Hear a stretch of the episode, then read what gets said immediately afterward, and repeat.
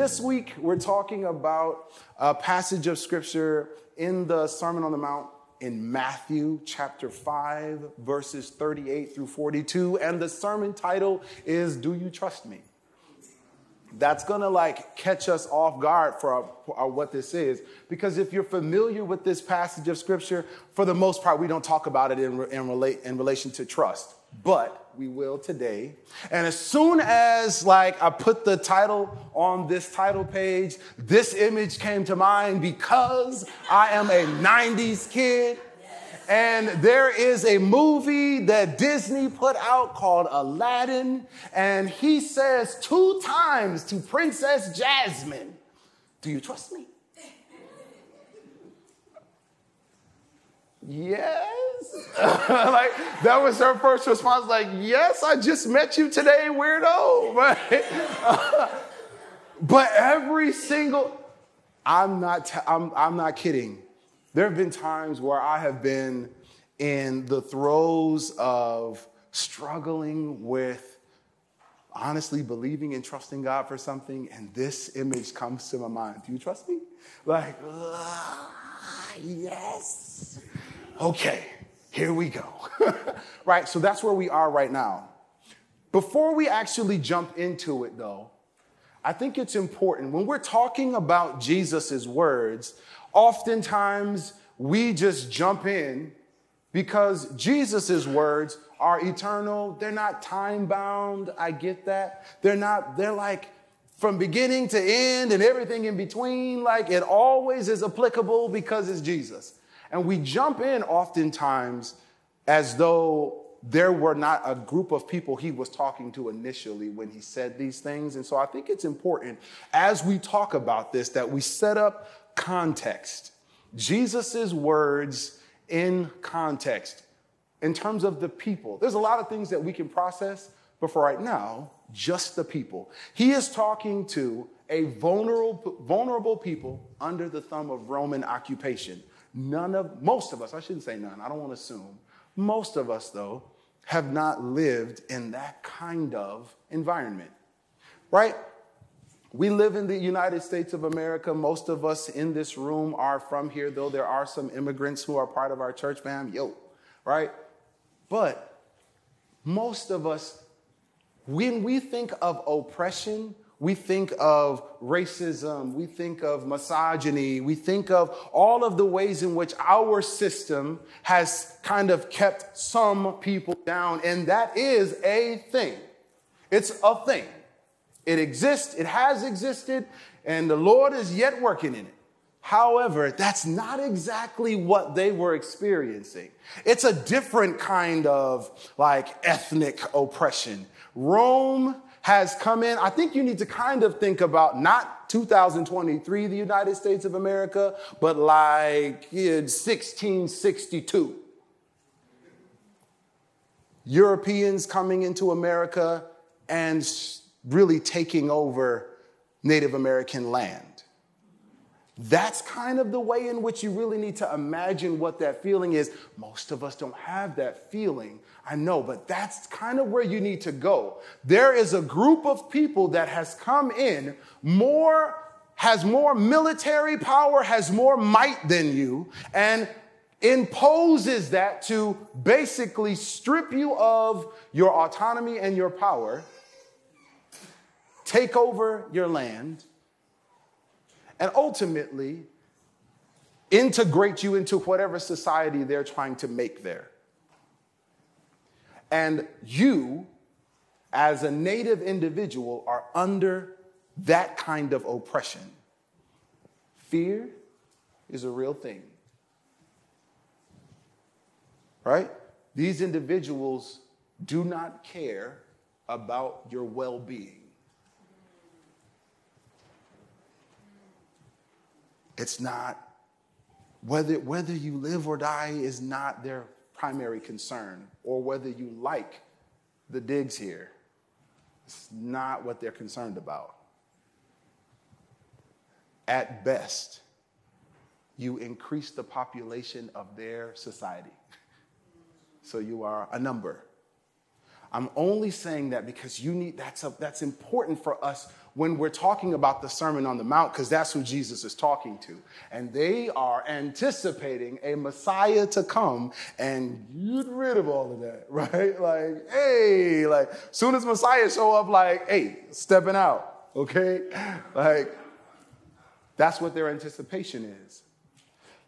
These people are, they have several generations in a way of being that most often in Scripture is referred to as the law. So let's talk about the context of the law. In this particular portion of Scripture, it's talking about judicial law, but there are three kinds of law in Scripture moral law, which is kind of like right and wrong. Don't do this, do that. right? So think Ten Commandments, right? That kind of thing. Think, uh, and but judicial law has to do with how they judge. Like, right? We have a judicial system here too. When someone has an argument with another person, somebody did something, this is how they adjudicate. Ceremonial law, what not to eat, how to burn up your sacrifices. I'm telling you all this to lay a foundation because if we miss this stuff, then we miss what Jesus is actually saying to them anytime. Now, let's jump into Matthew chapter 5, verse 38. Jesus has already been preaching on the Mount, and he says this, and even Tiana, week one, she set us up, reminding us that oftentimes in this Sermon on the Mount, Jesus is creating a little bit of contrast. You've heard this, you've been taught this. This is what I say, right? If you remember that from week one, Jesus is doing that here. You have heard the law that says the punishment must match the injury an eye for an eye and a tooth for a tooth. If you don't know where that comes from, there's a few different places in Leviticus. Well, can you read the one in Leviticus? Anyone who injures another person must be dealt with according to the injury inflicted. Right? That that is I'll keep on going. A fracture for a fracture, an eye for an eye, a tooth for a tooth. Whatever anyone does to injure another person must be paid back in kind. That's what Jesus is referring to. That's what he's talking about when he said, You have heard this law, right? Well, what does that, what, why, what is that the law for? Initially, it's meant as a control within their judicial system. Basically, don't go too soft on the people you like and don't go too hard on the people you don't. Which we can learn something from. Right? It's initially meant as a control. It was, and I want to be careful here. When I say initially meant as a control, that's how we imagine it. There's other portions of scripture that's like, like seriously, eh, especially in the Old Testament, it's like, do not go too soft. They poke somebody's eye out, you poke their eye out. Like, there is this justice button in scripture that's like, we ain't letting none of this slide. But most scholars will interpret that initially as a control. But by the time Jesus showed up, it really is this transactional and more so like I'm entitled to justice in the way in which I see it.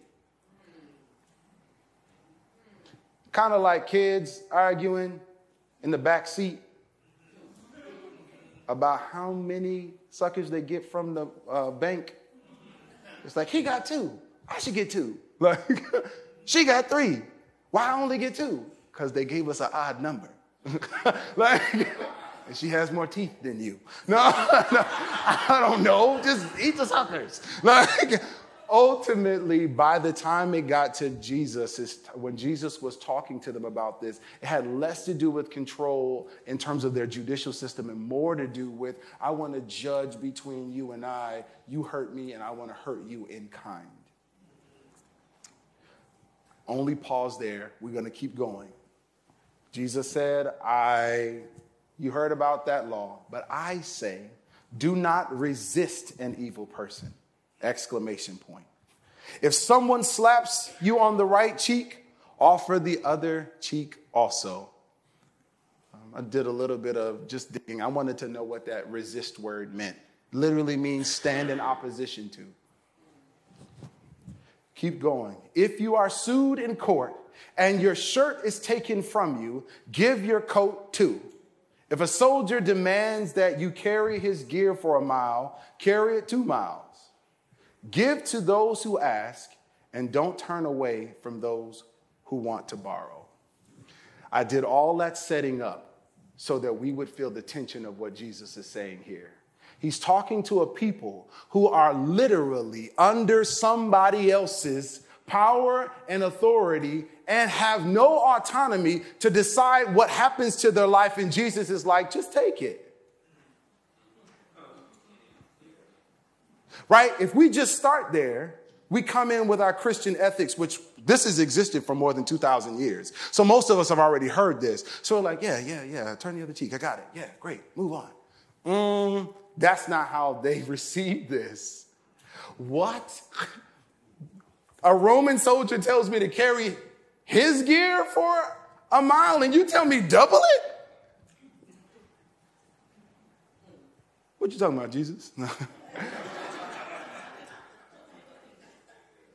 like, I need us to put ourselves in scripture there. Yes, we will use, like, yes, I want us to apply it to our life right now, but if we don't feel this the same way they felt it, then we miss what Jesus is saying.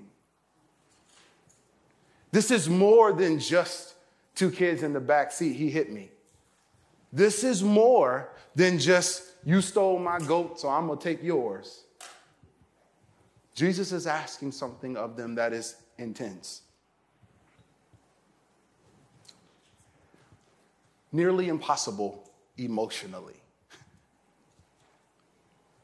Because, truth be told, Jesus, not only did I not expect you to tell me to take it from these individuals who are oppressing me, I thought you were coming to actually take care of that. So are you telling me to t- do two miles and then you're going to take care of it? Because I'll do three if you're going to take care of it right after. Just take care of it. Another moment from uh, Tiana's sermon during the setup. She talked about Jesus giving this renewed vision for God's people, which would require also a new control, right? If this law the control is equal punishment for injury, then a, a new control actually has to enter into the situation. And here's where it gets all messy. Because many of us, we, we like those words like turn the other cheek. We like them, quote, unquote, but we don't. I think if we're to take anything from that immediately, Jesus is reminding them of something that is said in Deuteronomy I will take revenge, I will pay them back. In due time, their feet will slip, which I'm gonna be honest, I had a little moment of joy when I thought of that. Sorry. Their, their day of disaster will arrive and their destiny will overtake them. I'm telling you, I just like, whoo, man, I just, can you imagine it? Like all the people who like did you wrong and they just walking down the street and they just slip. It just felt right. I know it's not supposed to feel good, but it felt good. I just like, I don't even care how you do it, God like just raise up a root in the middle of the sidewalk, King Jesus. like, it felt good for me. And there's another portion of scripture that's in Galatians. And we don't often use it this way, but it does apply. Don't be misled. You cannot mock the justice of God you will always harvest what you plant. This is that sowing and reaping thing. Like if you like, you know, old old black folks used to say sowing and reaping. just look at somebody like uh, you know I, I would see on, on social media that's karma like like my grandmother that's sowing and reaping whatsoever a person soweth that will they reap these are like boundless truth that jesus actually have said from the beginning this is just kind of how it works you sow this you'll reap this. You sow that, you'll reap that. That's kind of how God made this to function. And in this case, he's talking about this idea of revenge. And let me go back to why it felt good for me to imagine the people who did wrong to me tripping in the middle of the street. Because as Christians, we like this idea of turning the other cheek, but we hold grudges. Like I made this little picture. Like if I was thinking, like if I was to make a movie, like a grudge, never let go. I can't hit you, but I can hold you.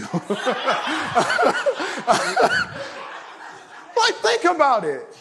Think about it, right? Like, think about it.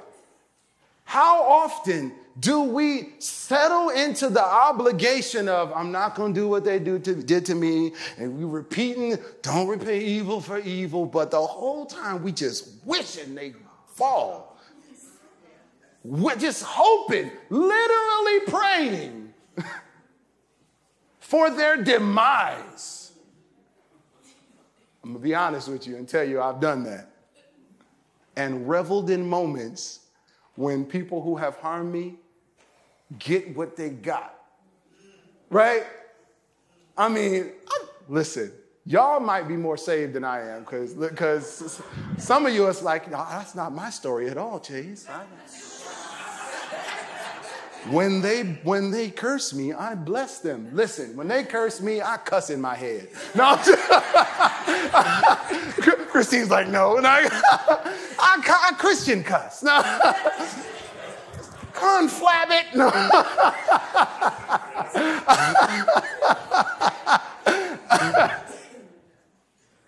we don't, I know that many of us have gotten to a place where we've disciplined our hands, but our hearts get hard real quick. And honestly,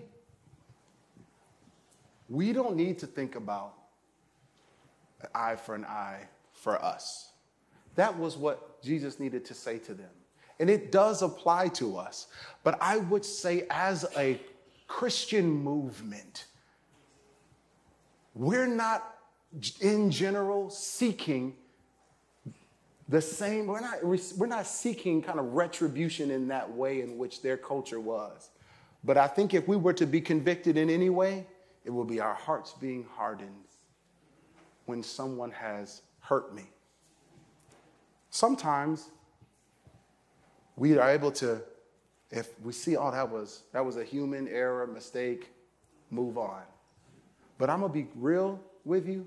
When it was on purpose, it's harder. Yes. Right? Yes. Like some, like in our house, I'll, t- I'll talk about like people making a mistake, but like, yeah, but that wasn't a mistake. That was on purpose. That wasn't an accident. I got, I have grace, mercy all day for accidents, and even for you not knowing. Like, you know what? Okay, it hurt a whole lot, but you didn't know. But yeah, you did that on purpose. And I'm sorry, because sorry ain't gonna cut it. I need something.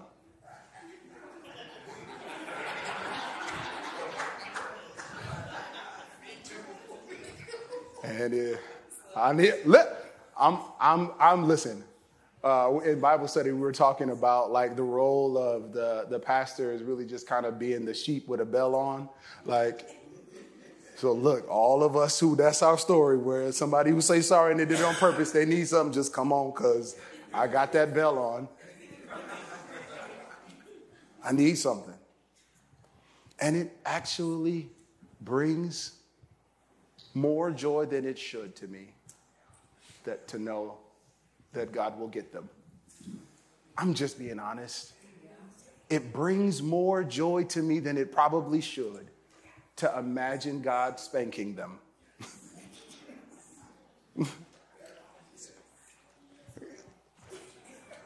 Again, thinking about what it is to be a child with siblings, telling on your, your siblings, like, get him, daddy, get him, mama, right? Get him.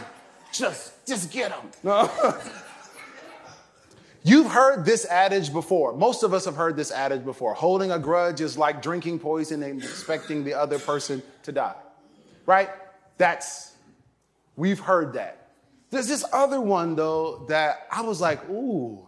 We often hold a grudge because we don't want to let the other person off the hook. But who's really hooked? The one who's holding on or the one who's moved on?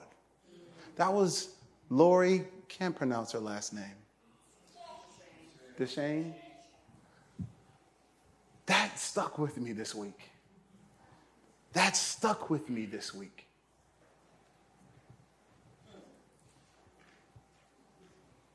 Because I've been in that place. I've been in that place. Glory to God, I've matured a little, but I've been in that place. I've been in that place in every single relationship in my life. And I'm not trying to tell you that you've been in that place, but I want to invite you to consider have you not slapped their cheek, but hoped that someone would for a very long time?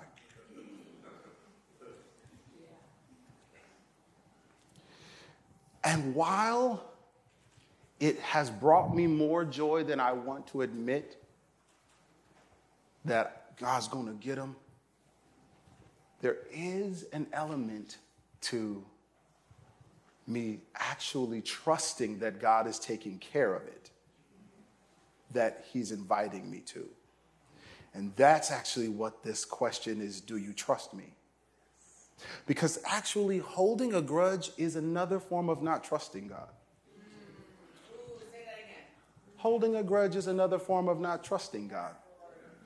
Because I'm going to sit here and wait for you to do it, God. Get them in my timing. Now's the time. they just got a promotion now. Get them fired the week after. Like, Holding a grudge, honestly, is another form of not trusting that God has it.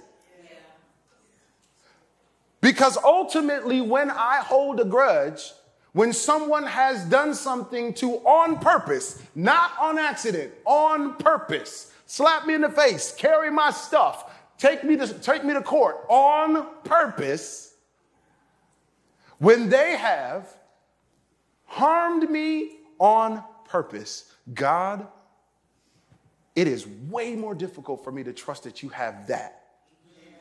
So I need to make sure I micromanage your judgment. So if you could just make sure that they can't, none of their none of their prayers ever come to fruition, Lord.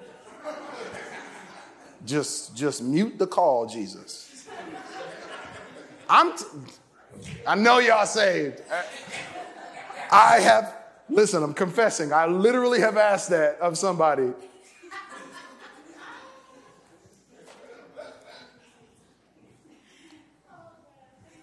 But what I've learned is that if we don't trust God's ability to judge, our grudge actually is held against God. Some of you will remember this image.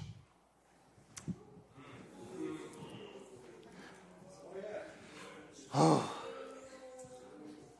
I know, I know. So, for some of you, like you're reacting to the fact that this image brings up some pain. So, those of you who have not been a part of Unison from the earliest ages of Unison, we were pursuing the four star theater. God gave a vision for using this space. There's so much good here in Grand Rapids, in this part, the third ward, this part of Grand Rapids, and particularly performing arts. We have singers and rappers and musicians and dancers and like people, like when you think about every single like celebrity musician or performer that's come out of Grand Rapids, they kind of came out of this part of Grand Rapids, right? When you think about the DeBarge family, when you think about Marvin Sapp, we like these individuals. Al Green came from this part of Grand Rapids. Floyd Mayweather from this part of Grand Rapids. We have so much good and it's never highlighted. All we ever hear about on the news is who died and who did this and who robbed that. And there's so much good. And the vision was to give all that good a home. A place where performing arts could be cultivated in people. Businesses can start out of that with people, people training other people in performing arts and having a venue for all of this good that God's already placed here, right? I think sometimes as churches, we think about, I got to bring something going to bring into this neighborhood. God already put something good here. Let's just give it a home. So, part of that process was inviting uh, some people to help us get the numbers. Like, all right, what does it take to actually do that? We entered into a contract with the, land, the landowner and about two months before that contract ended, um, uh, we had no idea that this happened. We've actually found out um, on uh, MLive that um, one of the people that I brought in to share the vision of that space with bought the building um, and then did a press release with the vision that um, I cast. And let me tell you I have never in my life, never in my life been so angry. Not because it was the worst thing that ever happened to me. It really wasn't. It just caught me way off. I mean, when you say blindsided, yes. like, ah, oh, and that was not an accident. Yeah. Yeah.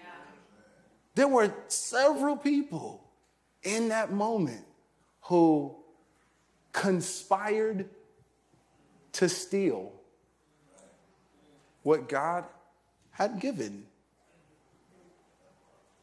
And I sat in the car and just cried. Yes. Yes, Lord. Yes. I cried. And I was angry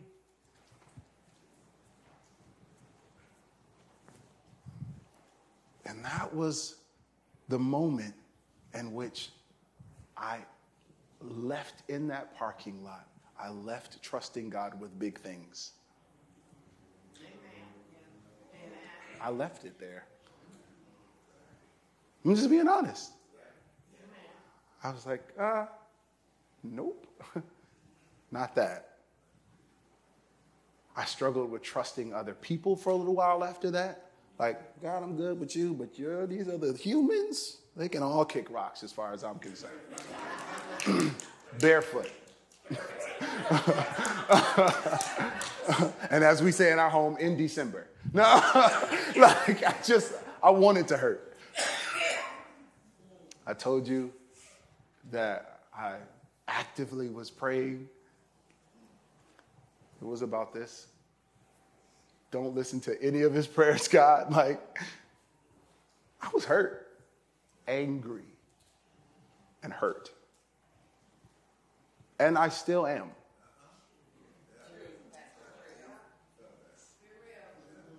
I still am.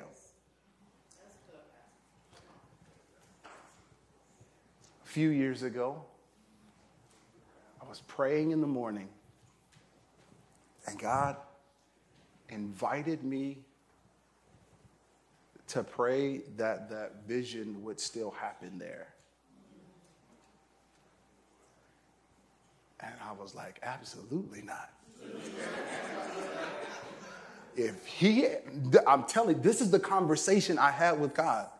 If he doesn't look up my phone number, find me on social media, call me, say sorry, give me the building.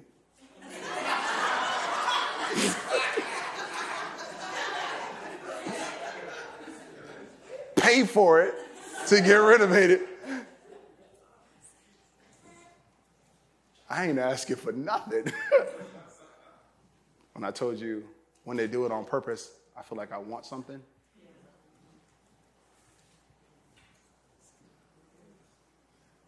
That was the longest moment of silence because I was in a standoff with God at that point. Because I really didn't feel like the Lord was going to let me let that go because He asked for something specific.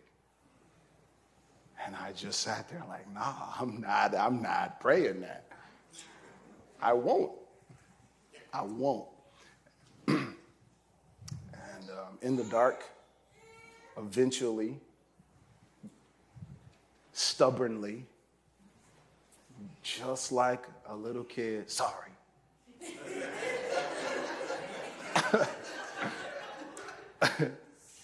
God, let the vision come to pass. Doesn't have to be me, Jesus. Go. and then was still angry. I thought about like afterwards, like, man, what would happen if I actually saw that dude?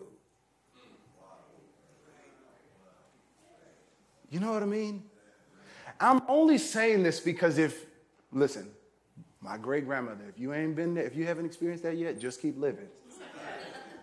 At some point in our life, someone does something that is so egregious that we argue with God about how He intends to engage with them. If you haven't gotten there yet, just keep living. And when it happens, not if, when, I don't care how nice you are, I don't care how pretty, how handsome, how talented, when it happens that someone sins against you so egregiously that you literally don't want to talk to God about it.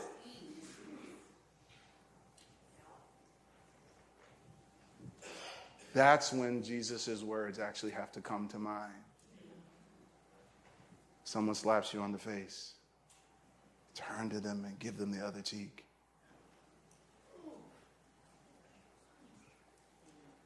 Which is not the same thing as saying take abuse. Amen. I do want to make sure I say that clearly. Amen. It's good to, it's okay for us to learn from what happened, right? Okay, so I learned don't trust that guy. trust Jesus, not that guy, right? And perhaps even be careful about who you share the vision with, Chase. Not everybody is for your good? Okay. So you get to take life experience with you, but at some point, God invites you to release the grudge. And that's the part. That's hard. For those of us, I, when I said, I'm not saying take abuse, when you come out of that thing, you come out of that relationship, come out of that work environment, come out of that experience that is abusive, that is neglectful, you will begin a journey not of going back to it, but even in the healing process, releasing what happened. Releasing it. After that prayer, I actually mustered up enough self discipline after a few days to actually pray it for real.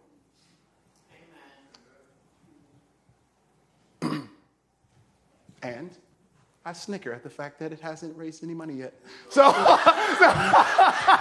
I'm just being honest. He's still working on me, family. He's still working. I'm not holding it, but I do snicker. No. I'm listen. I'm not Jesus. Just a sheep with a bell. I can say confidently that I'm not holding him to it. And I'm not asking God for, to make him do anything to repay it. I do actually believe that Grand Rapids needs good there. So, Lord, however you want to do it, I trust you to bring your vision to pass. You make it happen. I do believe, and that's sincere. That's sincere. That's not me pretending. That's sincere. Now,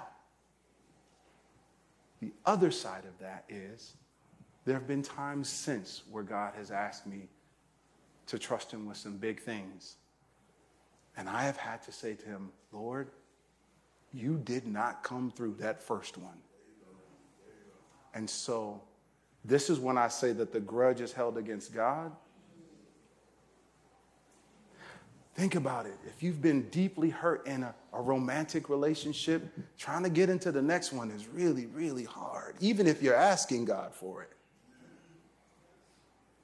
It's really hard. Like, mm, God, that one didn't work out. What you gonna do different this time?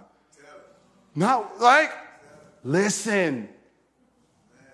And it's, I'm not saying that's that's human. The invitation is to lay that down. Not lay down what you've learned and not pretend that things were okay, but to lay down the ability to hold them and God to something because it hurt. Because the reality is, you're not holding them or God to anything. You're holding you up. You're holding you up. I, for a long time, couldn't ask God for anything beyond my basic needs. And the Lord has been inviting me to ask for more than my basic needs. But it's been more of a struggle because I want God to do, I want God to come through on what you said you were to do five years ago. And if you ain't to come through, at least, at least strip the building from his hands. See how I'm micromanaging God's judges, justice there? So if you won't do that, then I'm not asking you for anything that you haven't already said you're going to do. Ugh. And who does that actually hurt? God ain't hurt by that. I am. That's just my story. Change the names, change the details to fit your reality. Because if you haven't already gotten there, just keep living. What Jesus is inviting us to as it relates to them is not to not care about what they've done. He's inviting us to see those who hurt you beyond the pain they inflicted, to see them beyond it. And that is way more difficult than any of us want to ever admit. But that's why it was so incredibly challenging for them to hear it the first time. It wasn't something that was like run of the mill kind of stuff. You want me to see Romans beyond the pain they inflict every day? That's not a thing, Jesus. Figure that out and then come back. You want me to see them beyond what they did to me? I'm not ready for that. The number you have called.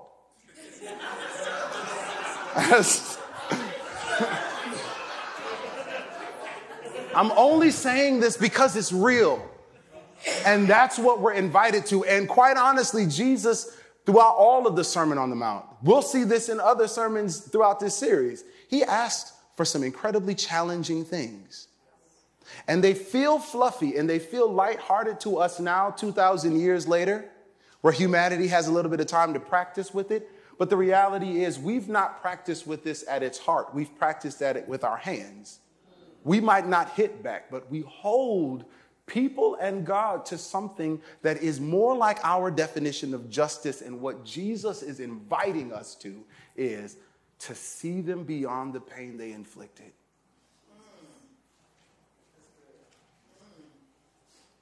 and to trust that God will take care of what they've done. God will judge. between us. It is my role to see you beyond the pain you inflicted, and God will judge between us. That is not the same thing as now I'm going to stick around and let you keep on doing what you're doing. That right there is insanity. Get out. Get out. And as you get out, go through a process of letting the Lord have all of that pain fall off of you because where you're going next, you won't be able to take that with you and be well there. I'm not saying this is easy. This process for me has taken years, and I'm still snickering.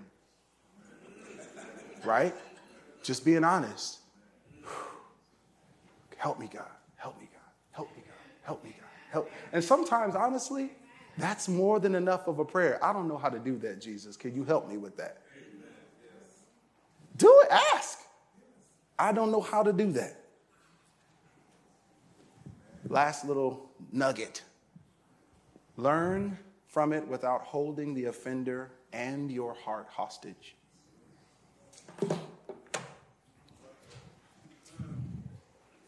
Because when we harden our hearts toward an individual, it's not just our hearts that are hardened toward them. Our hearts are hardened, period. And I know that we think that we are hardening our hearts just with them, like, mm, nah, I, I don't do that. I don't, I don't mess with them. But really, really, what's happening in your soul, what's happening in our heart is that I don't mess with no one really.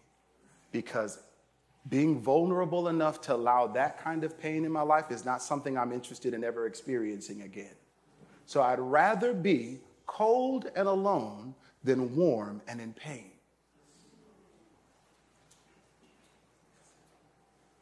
And God is inviting us to.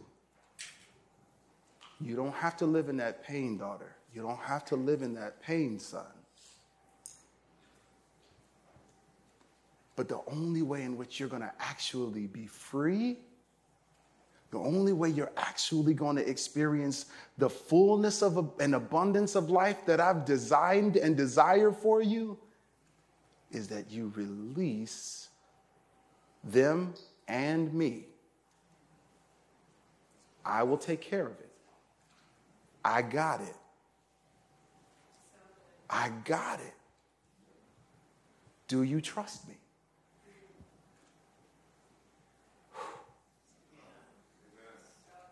I'm not saying that's easy.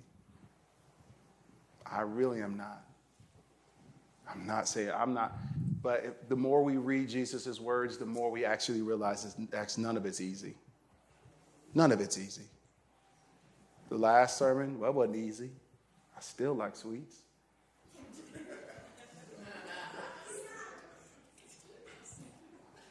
I don't want to always do what God wants to do.